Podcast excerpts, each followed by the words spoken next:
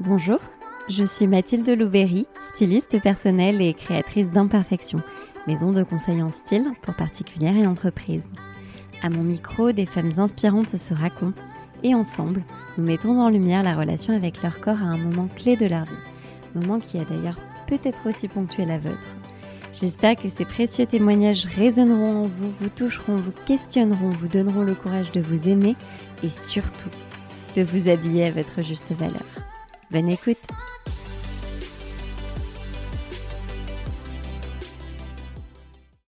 Après dix ans à se remettre de la période dite de la lutte avec son corps, Lily, alias Lily Loves Fashion sur Instagram, tombe enceinte plus rapidement que prévu.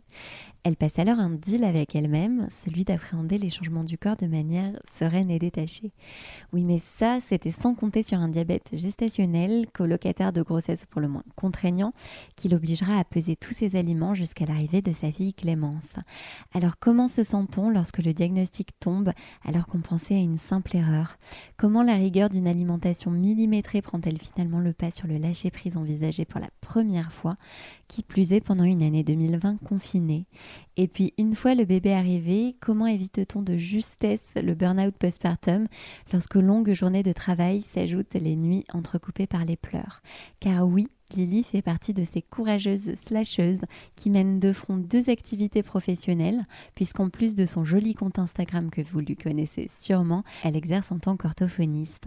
À mon micro aujourd'hui, elle se confie avec une poignante vulnérabilité sur la manière dont elle a réussi à trouver son équilibre et surtout comment elle a réussi à apprivoiser ce nouveau corps vidé de toute énergie mais rempli d'amour qu'elle prend encore plus plaisir à habiller. Alors comment Lily loves even more fashion grâce à la maternité?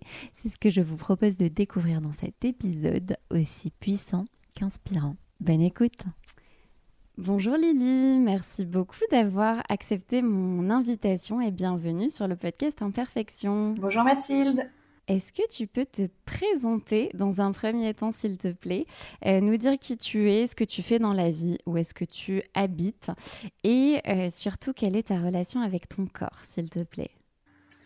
Alors, je m'appelle Lily, je vais bientôt avoir 33 ans, j'habite à Bordeaux. Euh, et dans la vie, je suis à la fois orthophoniste et créatrice de contenu sur Instagram. Euh, quant à la question de la relation avec, euh, avec le corps, euh, je dirais que j'ai toujours eu une, une relation particulière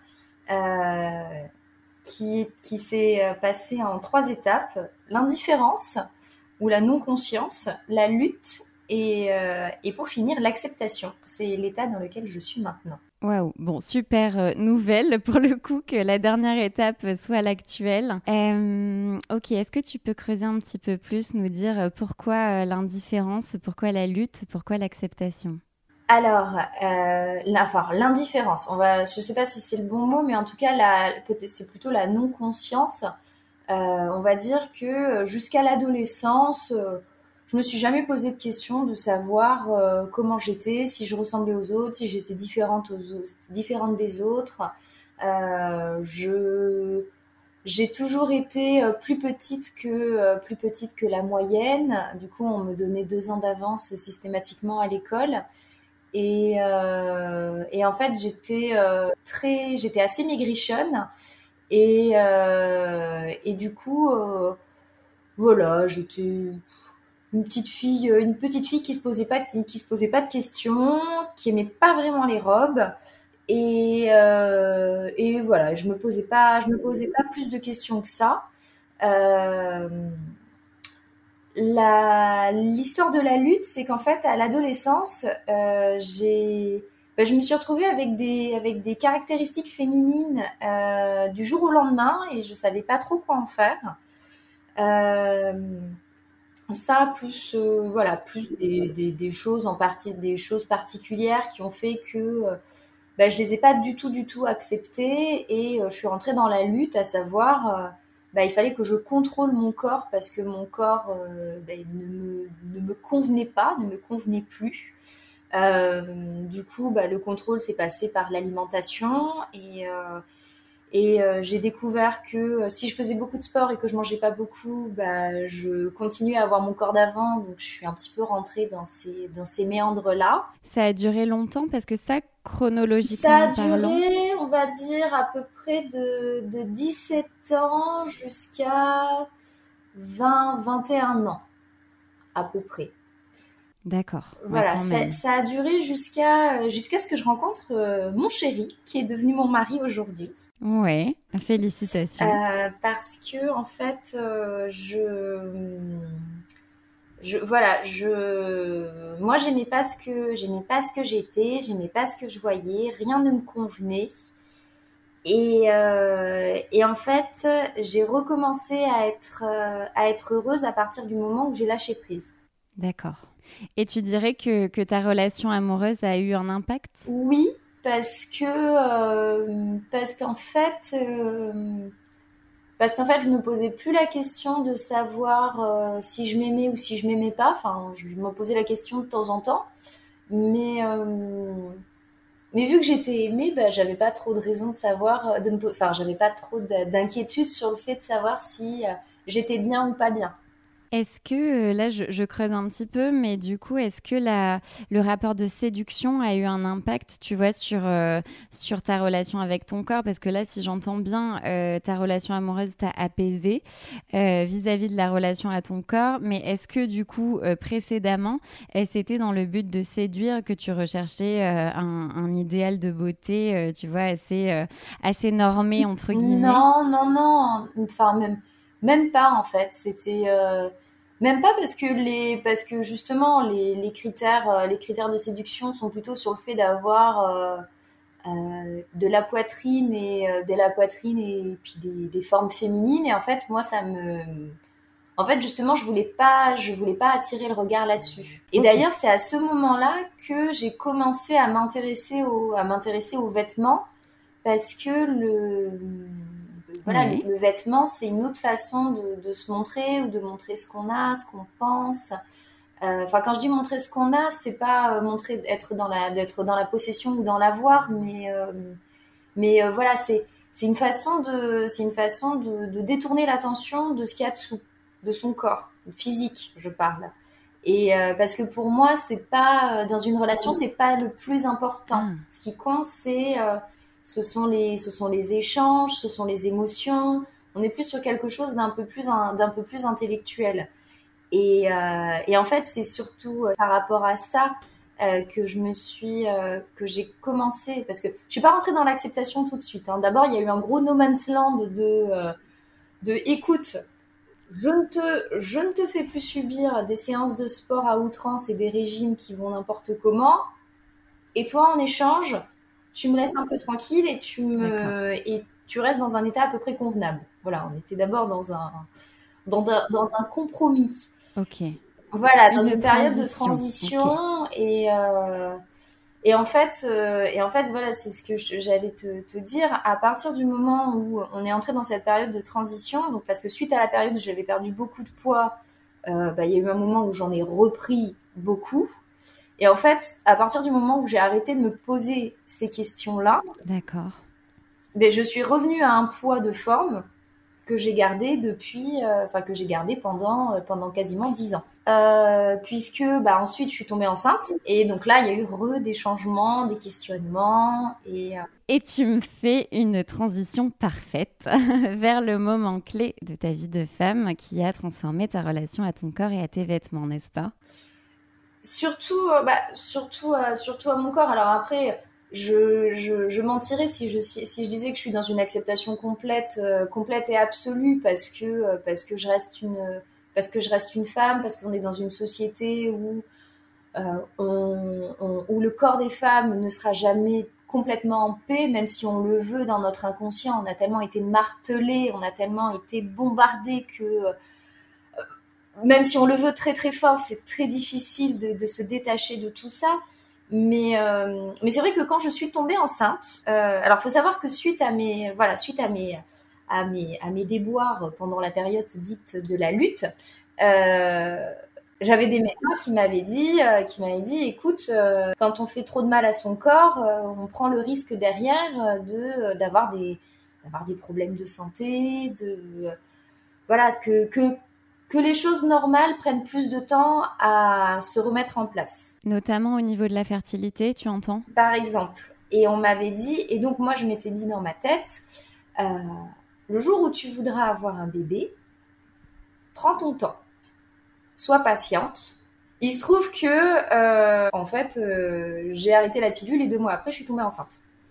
D'accord. Voilà. La vie. Quand la vie décide, la vie décide. Euh, et dans mon cas, voilà. Ouais. Alors ça, chronologiquement, Lily, euh, tu as eu ta petite Clémence il y a un an, c'est ça Donc tu es tombée enceinte. Euh, et je suis tombée enceinte en décembre. Donc en fait, je me suis mariée en, je me suis mariée en septembre et je suis tombée enceinte en décembre. Super, d'accord. Et voilà, parce que c'était très important pour moi d'être d'être mariée avant d'avoir un enfant. Euh, tout simplement pour porter le même nom que mes enfants. D'accord. Voilà, pour moi c'était pour moi c'était important. Après euh, mariage avec ou sans tralala, euh, ça c'est ça c'est autre chose, mais je voulais avoir le même nom que mes enfants. Ok, super. Donc c'était chose faite. donc voilà, donc c'était chose faite. Donc on s'est dit bon bah bon bah maintenant, euh, inshallah, on verra. Euh, essayons. Essayons et puis voilà, sans pression, sans se dire absolument on veut, on veut, on veut et enfin on veut on espère, mais, euh, mais pas de pression. En fait, tu l'as pris très, enfin, de manière très zen, oui, oui, bah, bah, vraiment de me dire, euh, même pour te dire, on est actuellement, on vit dans un dans un petit appartement et euh, on s'était, on avait dans nos projets de nos projets de déménager pour avoir une grande maison et je me disais bon mais voilà le déménagement et la maison viendront un petit peu avant le bébé. Enfin, Enfin voilà, j'étais dans, ces, dans ce détachement-là et, euh, et je suis tombée enceinte. D'accord, donc là, super nouvelle. Super nouvelle. Et, euh, et je me suis dit, bon, alors écoute ma grande, t'es enceinte. Quand on est enceinte, le corps change. Tu vas prendre du poids, fort probablement, d'autant que j'étais entourée de femmes qui, pendant leur grossesse, avaient pris 18, 20, 30 kilos. Donc je m'étais dit, bon ben, c'est quand on est enceinte, c'est normal, on prend du poids. Ok. On se euh, détache de cette pression du poids. Et euh, d'ailleurs, euh, d'ailleurs, je, d'ailleurs, je me, je me pèse très rarement parce que voilà, le, poids à proprement parler, c'est pas un chiffre. enfin, voilà, c'est on boit un litre d'eau, on prend un kilo. Enfin, je veux dire, voilà, il n'y a pas de, c'est, c'est pas, c'est pas un chiffre intéressant. Oui. Euh, et euh, enfin, ça veut pas dire, ça veut pas dire grand chose. Bien sûr. Et du coup, euh, j'ai pas plus mangé ou moins mangé qu'avant, euh, jusqu'au mois de janvier-février, où en fait, euh, suite à des analyses, on s'est rendu compte que j'avais un diabète gestationnel. Aïe. Et oui, donc là, ça change beaucoup de choses, je Oui, ça change beaucoup de choses parce que donc le diabète gestationnel, pour les personnes qui connaissent pas, euh, c'est un dysfonctionnement du pancréas qui a du mal à réguler le taux de sucre qui arrive au bébé. Et ça peut être embêtant parce que euh, parce que si le bébé reçoit trop de sucre, euh, on a des risques de, de, prise de poids trop importante du bébé, d'accouchement prématuré, euh, d'accouchement qui se passerait mal parce que si le bébé est trop gros, ben, il peut ne pas pouvoir sortir par voie basse et donc entraîner des césariennes. Et à la naissance, le bébé peut être en hyperglycémie ou lui-même euh, peut avoir voilà, des, problèmes au niveau de la gestion du sucre. Euh, donc c'est embêtant. On m'a dit qu'il fallait que j'aille faire un test au centre d'endocrinologie de Bordeaux. Et, et alors je suis allée au centre d'endocrinologie comme une conquérante en me disant je mange pas de sucre, je fais du sport, je suis pas épaisse, ils vont me dire que c'est une erreur. Ils vont me dire que c'est faux, que c'est pas vrai, que c'est une erreur de chiffres. D'autant que dans la salle d'attente, j'étais entourée de femmes qui qui étaient peut-être un peu plus euh, un peu plus un peu plus un peu plus fortes que moi et et pour moi, j'avais vraiment cette image, euh, cette image de, du diabète qui était en lien avec un défaut d'alimentation ou avec une prise de, avec un poids peut-être un peu plus important. Et je rentrais absolument pas dans ce, dans ce schéma-là. D'accord. Et là, le, le, diagnostic est tombé et on m'a dit, euh, Madame, vous avez un diabète gestationnel, donc vous allez devoir faire des piqûres six fois par jour pour vérifier votre taux de sucre et vous allez devoir suivre un régime restrictif pour que votre taux de sucre ne dépasse pas tant de grammes. Aïe, aïe, aïe. Et alors, d'autant que là, ça arrive très vite dans la grossesse. Ah oui, non, c'est un, diabète qui a été diagnostiqué très très tôt. C'est quelque chose qui se transmet de mère en, de mère en fille. Et je savais pas que ma maman en avait eu. D'accord. C'est quelque chose qui m'est tombé dessus. C'est-à-dire que moi qui avais prévu d'être hyper détachée par rapport à la nourriture et à la prise de poids pendant toute ma grossesse, je me suis dit, donc en fait, pendant les six prochains mois, il va falloir que je mesure et que je pèse tout ce que je mange. Et oui. Donc là, c'est millimétré et non euh, détaché, quoi, comme approche. Ah, ben, euh, j'en ai pleuré pendant trois jours parce que je me suis dit, euh, je me suis dit que c'était injuste en fait. Et hmm. ah ouais non, c'est marrant parce que tu vois, je, voilà, je me remets là-dedans et et en fait, après, une fois. Et alors, le truc, c'est que tout s'est, tout, tout enchaîné parce que. Euh, parce qu'après, il y a le confinement qui est tombé. Ah oui, c'est le cumul des miles. Le cumul de tout, euh, de tout en même temps. Et, euh, et en fait, et en fait bah, nous, on avait. Nous, on s'était dit, on s'était dit que ça allait être la, la pénurie dans les supermarchés. donc, donc on allait manger des pâtes, ça tombe bien, j'adore les pâtes, sauf qu'en fait, ben, j'avais pas le droit de manger plus de 100 grammes de pâtes cuites et autant te dire que 100 grammes de pâte crue, ça fait beaucoup, mais 100 grammes de pâte cuite, ça fait, euh, ça fait 10, euh, 10, euh, pâtes, 10 pâtes dans une assiette, donc ça fait pas grand-chose. Et d'autant que j'avais une infirmière qui, qui faisait sans doute son travail, mais qui, malgré elle, s'est retrouvée à être assez culpabilisante, parce qu'en fait, tous les jours, j'envoyais mes chiffres sur une application. Et en fait, quand les chiffres étaient trop hauts, eh ben, j'avais des messages euh, comme quoi, euh, comme quoi ça allait pas, comme quoi je mettais en danger la vie de mon bébé. Oh là là. Et euh, ouais, alors non seulement c'était traqué de manière très très précise, et en plus de ça, enfin c'était assez culpabilisant. Ah ben j'avais mis dix ans à, j'avais mis dix ans à me détacher des histoires de chiffres, de balance, de nourriture, de ce que je mange et de ce que je peux pas manger. Et en fait, pendant le seul moment de ma vie où j'avais décidé d'être détachée par rapport à ça, et eh ben, euh, et ben en fait, je me retrouvais avec un flicage médical euh, sur euh, un flicage médical et une culpabilisation par rapport à tout ça. finalement, je m'en suis débrouillée pas trop mal puisque puisque j'ai réussi à gérer sans devoir prendre de l'insuline jusqu'au bout de ma grossesse, qui a duré jusqu'à 41 euh, plus 6. ah, waouh Donc d'accord, super.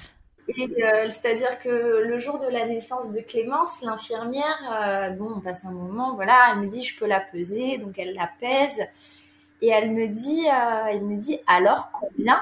Alors moi, à la dernière échographie, on m'avait dit 3 kg 3. Bon, poids normal. Donc en plus, j'étais très contente parce que ça voulait dire que j'avais vachement bien géré mon truc. Et là, elle nous dit bah non, pas du tout. 4 kg 0,30. Ah ok. Beau bébé. Beau bébé.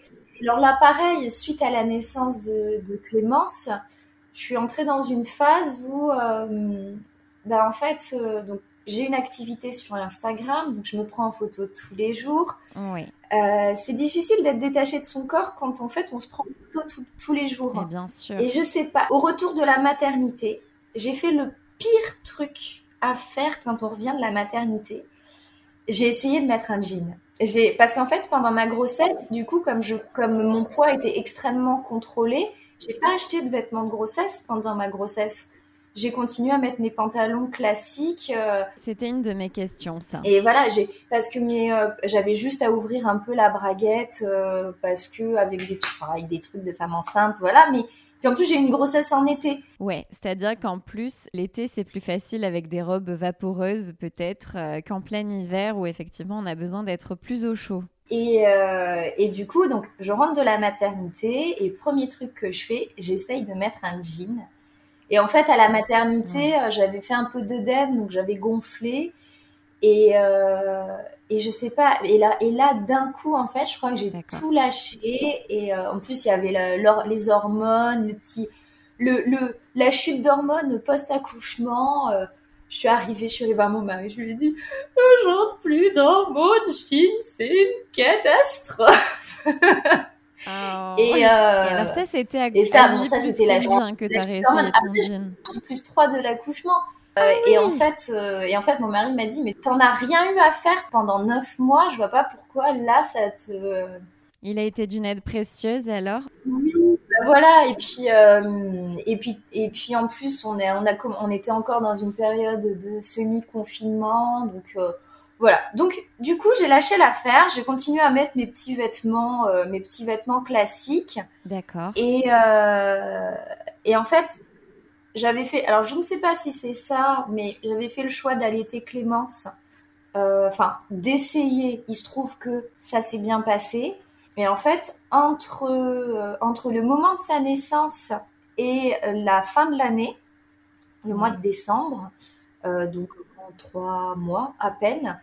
Euh, non seulement j'ai perdu euh, les, euh, les 3 kilos de les 3 kilos de, de, reste de grossesse par rapport à mon poids de forme, mais en plus j'ai perdu j'ai perdu 3 autres kilos euh, de de fatigue. Je sais pas si c'est de la fatigue, si c'est l'allaitement. Pourtant, je mangeais bien. Enfin, mais en tout cas, voilà, je me suis retrouvée à avoir perdu encore plus de poids. Donc, je me suis retrouvée avec un corps que j'avais même pas avant ma grossesse. D'accord. Euh, qui n'était absolument pas musclé. Voilà, donc une perte de fermeté complète. Mais euh, mais du coup, je je suis plus mince que ce que j'étais avant ma grossesse. Comment tu l'appréhendes ça? Bah, alors, le truc, c'est qu'en fait, du mois de janvier au mois de juin 2021, j'ai rien appréhendé du tout. J'étais dans un, dans un semi, euh, dans un semi brouillard euh, parce que, euh, parce que professionnellement, j'avais des choses qui se passaient pas bien, parce que j'étais fatiguée entre l'allaitement, Clémence qui avait du mal à dormir, enfin c'est un bébé D'accord.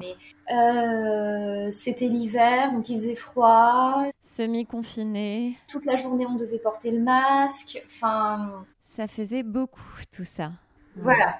Et alors j'ai une petite question à te poser Lily parce que euh, tu vois, euh, euh, tu t'exposais pendant ce temps-là sur les réseaux sociaux, si je me trompe pas. Moi, je continuais à avoir passé des, jolies photos. Euh, et alors, est-ce que tu dirais que l'exposition euh, a un impact, tu vois, sur la relation au corps à ce moment-là, ou pas vraiment C'est pas ça le plus important? Parce que j'imagine que le corps est soumis, tu vois, à, alors non pas approbation, mais en tout cas commentaire. Bah, en fait, en fait, j'ai j'ai décidé de me servir de cette période que je traversais pour en parler un petit peu.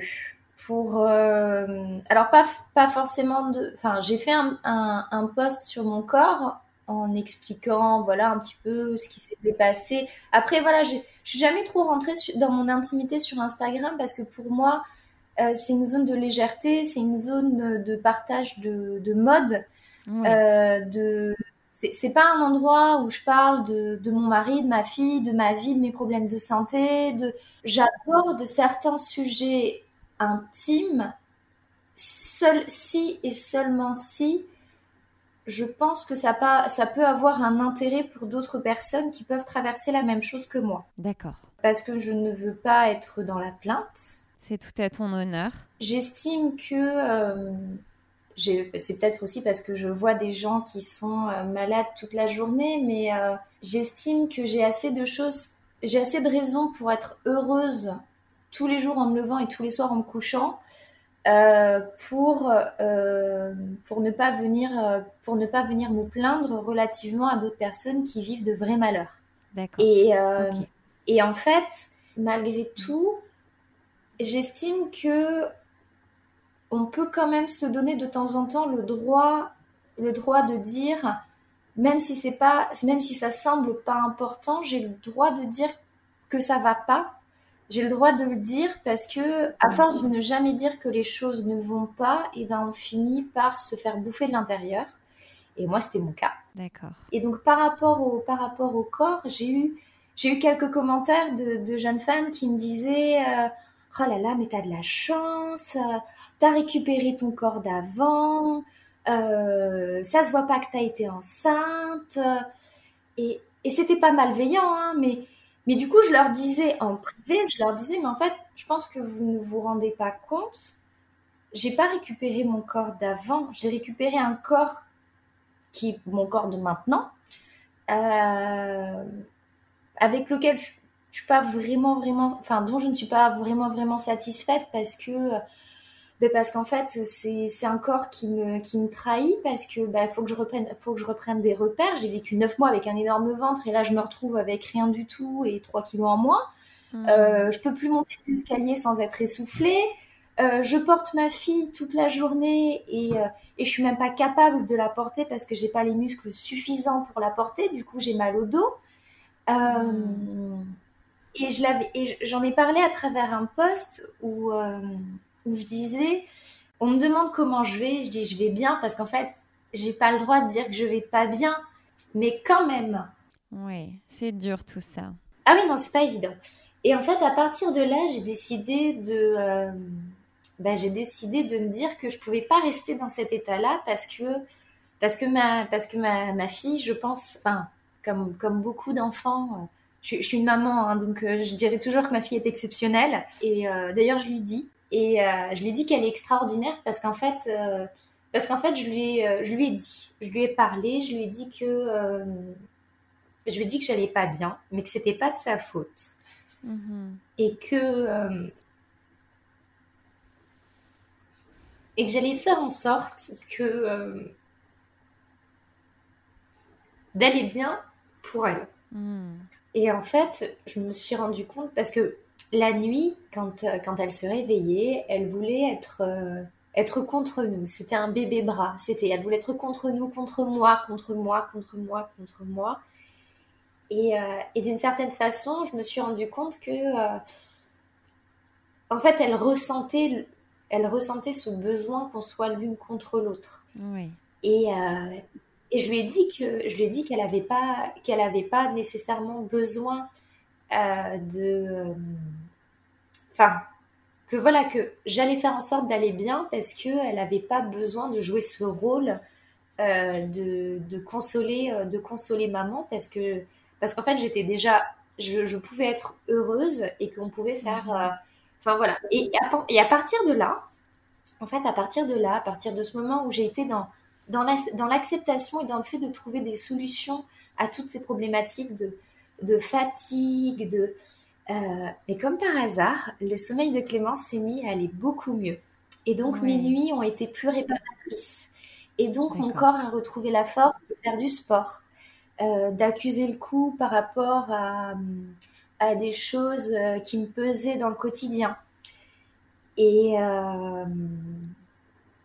et donc je me suis mise à aller beaucoup mieux. Et par rapport au corps, bah, j'ai lâché, j'ai lâché l'affaire. Alors j'ai acheté une, une, balance à impédance métrie. C'est une balance qui permet de regarder euh, dans le corps quel est le taux de le taux de muscle, le taux de le taux de graisse, le taux d'eau. D'accord. Et en fait, euh, et en fait, je me suis rendu compte que tout allait bien. D'accord. Voilà. tu avais euh, besoin de ces indicateurs, mais que tu avais tant regardé aussi pendant la grossesse, je suppose. Exactement. Et en fait, voilà, je me suis rendu compte que tout allait bien et, et ça m'a énormément rassurée. D'accord. Et à partir de là, euh, voilà. Et puis à partir de là, en plus, il y a plein de choses qui se sont mises, euh, qui se sont mises en place. Bah, voilà. Au niveau de, au niveau de la famille, euh, ben, voilà. Ben, donc, ma fille a commencé à dormir, enfin, a recommencé à bien dormir. Donc, comme je disais, voilà, on a tout, s'est remis en place dans un cercle vertueux. Moi, j'ai trouvé de l'aide pour. Euh, j'ai demandé de l'aide et j'ai trouvé de l'aide euh, pour euh, gérer le, travail sur les réseaux sociaux. Super. qui, même si c'est un plaisir, demande un investissement énorme. Non, mais c'est un travail monstrueux ce que tu fais. Hein. C'est énormément de travail et j'adore faire, j'adore faire ce que je fais, mais, mais c'est un. Voilà, beaucoup. C'est beaucoup. C'est beaucoup de travail. J'ai une question, Lily. Oui. Est-ce qu'il y a eu un déclic, tu vois, euh, dans le fait que toi, euh, bah, tu dises à ton bébé que ça n'avait pas à être, la ressource, tu vois, dans ton euh, bien-être. Est-ce qu'il y a eu un déclic? Est-ce que ça arrive au même moment que, tu, que tu prends quelqu'un pour t'aider? Ou est-ce que c'est simplement le, temps qui fait son effet? Alors en fait, ça s'est passé à peu près au même moment. En fait, j'avais déjà fait un, un, un burn-out professionnel. D'accord. Donc, je connais les signes avant-coureurs euh, de situations qui ne vont pas. Je les connais, je le sais. D'accord. Euh, donc, j'ai senti le truc venir. Que le matin, quand je me réveillais, en fait, j'avais pas envie d'aller travailler. J'avais plus envie. Euh, alors j'y allais, je faisais mon travail, hein, je voyais mes patients parce que parce que voilà, parce que quand je suis dans mon cabinet, je mets ma blouse et, euh, et je fais je fais ce que je sais faire et je déploie toutes les ressources à ma disposition pour faire en sorte que mes patients aillent mieux. Mais ça, ça me demandait une énergie encore plus encore plus importante qu'avant. D'accord. Et du coup, j'ai dit Instagram, ça me permettait de me changer un peu les idées. Mais là aussi, ça me demandait des ressources, euh, d'énormes ressources. Et, euh, et, du coup, j'ai dit, je peux, voilà, ça peut plus durer. Ça peut plus durer, donc, euh, donc il faut que je lève le pied sur quelque chose. Je ne, je, enfin, il faut que je trouve une solution. La solution, ça a été de bah, de demander de l'aide par rapport à, par rapport à Instagram. Donc de l'aide, ça veut dire trouver une collaboratrice qui travaille encore avec moi aujourd'hui. Euh, coucou Laura. me décharge de toute la part euh, de toute la part administrative en lien avec euh, avec mon activité. Euh, au niveau de l'organisation également, donc qui m'enlève énormément au niveau de la charge mentale. Euh, au niveau du cabinet, ça a été de retrouver un espace dans lequel je me sentais bien. Donc déjà, ça m'a fait, euh, ça m'a enlevé deux énormes poids. Euh, mon mari a été, été une ressource, un, enfin un appui, un rock, un, voilà. Mon mari, j'ai, hmm. je ferais pas tout ce que je fais aujourd'hui s'il n'était pas là et c'est pas et c'est pas évident parce que euh, parce que je connais pas beaucoup euh, je connais pas beaucoup d'hommes qui euh, qui qui seraient enfin voilà qui, qui soutiendraient autant parce qu'il faut savoir que voilà que que, que ma double activité a quand même un impact sur notre sur notre quotidien. Mais bien sûr. Et en fait et en fait voilà c'est c'est très difficile de trouver un, un équilibre quand voilà quand quand sa femme rentre le soir et puis qu'elle met des photos ou qu'elle répond à des commentaires. Euh, alors je me pose, euh, je me pose beaucoup de limites hein, pour que euh, pour que chaque espace soit préservé, mais mais voilà, c'est tellement facile, le téléphone est à portée de main. bon. Hmm.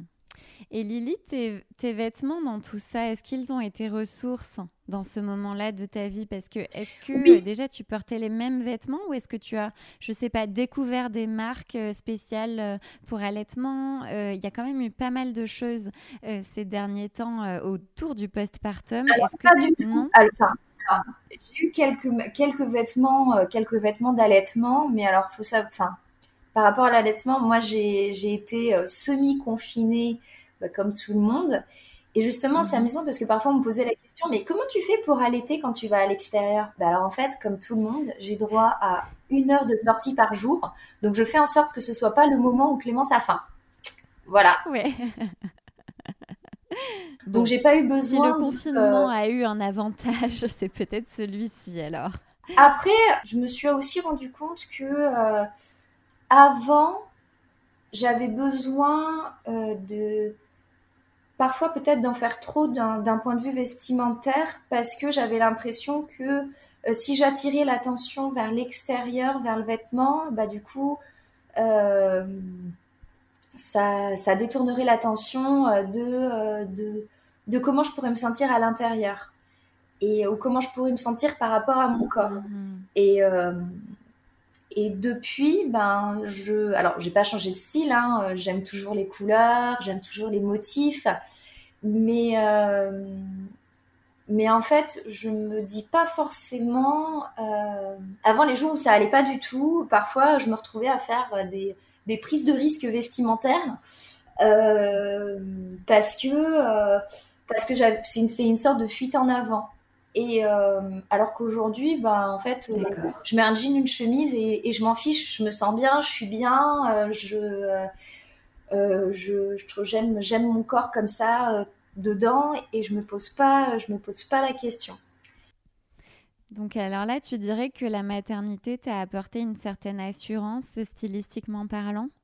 Oui, d'une certaine façon. Et puis, euh, et puis d'être une certaine reconnaissance aussi. De dire, euh, de dire bah, ouais, alors je parle avec mon corps, hein, on est un peu... Euh, mais c'est de schizophrénie.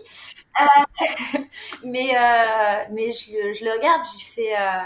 avant, j'aurais été très, très critique ou euh, vis-à-vis de mon corps. Et, euh, et là, bah, parfois, je me regarde dans le miroir et, euh, et je regarde mon corps lui fais T'as bien bossé quand même. Hein. Franchement, t'es pas mal. Et puis alors en plus, en plus, je trouve que t'as géré. Oh, c'est super. T'as géré, as... Je, je suis pas insatisfaite de ce que je vois dans le miroir, en fait. Hmm. Et euh, ma petite fille dans les bras et ça fait cliché, hein, mais c'est vrai que, euh, enfin voilà, je je suis pas insatisfaite de ce que de, de ce que je vois et euh, et je trouve que euh, je trouve que voilà que je, je me trouve je me trouve bien comme je suis, mais tout comme en fait ça en fait ça a changé également mon rapport au, corps à, à, par rapport à beaucoup de par rapport à beaucoup d'autres personnes aussi. D'accord. De se dire mais voilà en fait nos, nos corps ils racontent nos histoires et, euh, et, en fait, même mon mari, parfois, il me dit oh, j'aimerais plus être comme ci, comme ça. Et je lui dis Bah, bah non, en fait, enfin, tu es, enfin, moi, je t'aime comme, moi, je t'aime comme tu es. Si tu as envie de changer, tu changes. Je t'aimerais, je t'aimerais quand même. Et puis, euh, et puis bah, j'ai, je, j'espère qu'on continue, qu'on va passer notre vie ensemble parce que c'est, voilà. Et puis, je sais que tu seras amené à changer et moi aussi. Et j'espère qu'on continuera à s'aimer l'un l'autre tel qu'on est. Euh, sans mm. forcément vouloir que l'autre change. Et, euh, et, et, en fait, ça, ça, même par rapport, voilà, par rapport aux, autres personnes qui sont, qui sont autour de moi, même par rapport aux, images qu'on voit sur Instagram, je suis bien placée pour savoir que sur Instagram, on ne montre que, que les, les, les, enfin, voilà, que, que les, les, aspects avantageux de soi-même. On se, on se montre pas moche sur Instagram on se montre sous son angle le plus mm. flatteur. Et euh, le fait de savoir ça fait que j'arrive à me détacher des images que je vois sur Instagram. Le fait de savoir que, euh, que parfois il y en a qui trichent aussi. Voilà, il y en a qui sont, euh, il y en a qui, il y en a qui retouchent. Le fait de savoir que on n'a pas toutes, on n'a pas toutes le même corps, on n'a pas toute la, même vie. Moi, je, moi, je, je, travaille de 9h à 19h à mon cabinet non-stop. Euh, je pourrais en faire une demi-heure de sport par jour, mais euh, je rentre chez moi, je suis lessivée et je préfère passer une demi-heure avec ma fille que de faire une demi-heure de sport. Bon. Ouais. Les priorités ont changé. Mes priorités ont changé et puis euh, et puis je voilà je je, euh, je, suis pas alors je suis pas insatisfaite de ce que j'ai. Je ça me fait penser à des messages que j'ai reçus aussi sur Instagram. C'est facile de penser comme ça quand on fait du 36. Peut-être, après, faut pas regarder que la chance que les gens ont, faut aussi regarder derrière que, euh, bah, il n'empêche que même si je rentre dans certains standards, bah, ça, ça n'empêche pas que j'ai des complexes, ça n'empêche pas que quand je m'habille, je fais toujours en sorte de pas souligner mes hanches parce que même si je suis dans l'acceptation, ça restera une zone de mon corps que j'aime pas. Euh, hmm. que, euh, que je fais attention parce que, parce que j'ai les bras qui sont rachitiques et que j'aurais beau muscler ils seront toujours rachitiques, que euh, j'ai une dent de traviole et je le sais et j'ai pas envie de la corriger parce que euh, ça me permet de montrer aux enfants du cabinet qu'il faut pas se ronger les ongles parce que sinon on déforme les dents. non, voilà, que, ah mais que mais que voilà, mais que mon, que mon corps il est que mon corps il est tel qu'il est, euh, que que j'ai des cernes, voilà, j'ai des grosses cernes et que ça, depuis ma naissance j'ai des cernes et j'aurai toujours des hmm. cernes. Alors je dis pas qu'un jour euh, j'essaierai pas de faire quelque chose pour, euh, pour vraiment les corriger, mais... Alors en tout cas, j'entends Lily que tu te regardes avec beaucoup plus de douceur aujourd'hui qu'il fut un temps. Et alors, comment est-ce que tu enveloppes euh, ce nouveau corps? Alors déjà, est-ce que euh, au niveau de ton poids, tu, euh, tu as toujours ces quelques kilos en moins ou est-ce que tu as repris quelques kilos là depuis l'an dernier et depuis cette, cette période du postpartum? Non, non, non, je suis, non, non, je, je, je, reste, je, je, stagne Oui. Je, voilà, je, je, bouge pas, je bouge pas, je bouge pas trop et. Euh, et, du coup, est-ce que ça a changé ta taille de vêtements, par exemple? Est-ce que ça a changé tes vêtements tout court ou pas vraiment? Non, alors je continue à faire, je continue à faire du 36. En fait, je, en fait, j'ai perdu de façon, j'ai perdu de façon globale. Euh, j'ai perdu un petit peu au niveau des jambes, donc j'ai des pantalons qui avant étaient moulants et qui maintenant sont un peu plus loose.